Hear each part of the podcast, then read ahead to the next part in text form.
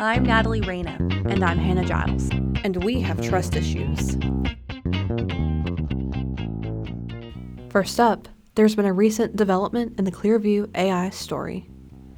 If you recall, a bombshell New York Times report from earlier this year found the controversial company's database is aimed at helping law enforcement catch people of interest through scraped images from sites. Much to the chagrin of social media giants Facebook, Twitter, YouTube, and LinkedIn, the company's database includes more than 3 billion images from their platforms. But the latest news just shows how extensively the software is used. According to a leaked client list obtained exclusively by BuzzFeed News, the embattled facial recognition company counts the following organizations as users the U.S. Immigration and Customs Enforcement, the Department of Justice, the FBI, Macy's, and Best Buy.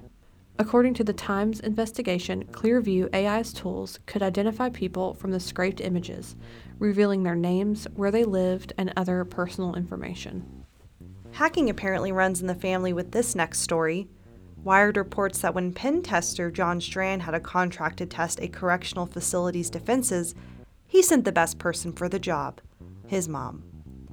Rita Strand posed as a health inspector and, with clipboard in hand, was given complete access during the surprise health inspection to the prison facility. She was allowed to roam the prison alone, giving her ample time to take photos and plant her, quote, rubber duckies, or malicious USB drives. At the end of the inspection, the prison director asked Rita to visit his office and suggest how the facility might improve its food service practices. She handed him the tainted drive with the corrupt Word document that contained a malicious macro. When the prison boss clicked, he inadvertently gave Strand access to the warden's computer, to the surprise of everyone. This job happened in 2016 and just came to light at RSA this year.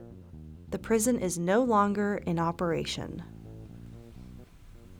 And finally, the Federal Communications Commission is proposing more than $200 million in fines against the country's top mobile carriers after a long investigation. The FCC concluded T-Mobile, AT&T, Sprint, and Verizon improperly sold access to their customers' precise location information. Following the report, all of the major providers have vowed to end their partnerships with data brokers. But since reports began emerging about the fines, consumer advocates and privacy hawks in Congress have accused the regulatory agency of holding back and letting the telecom companies off the hook with fines that amount to a rounding error compared to their significant bottom lines. And with that, I'm Natalie Reyna. And I'm Hannah Giles. And now you have trust issues as well.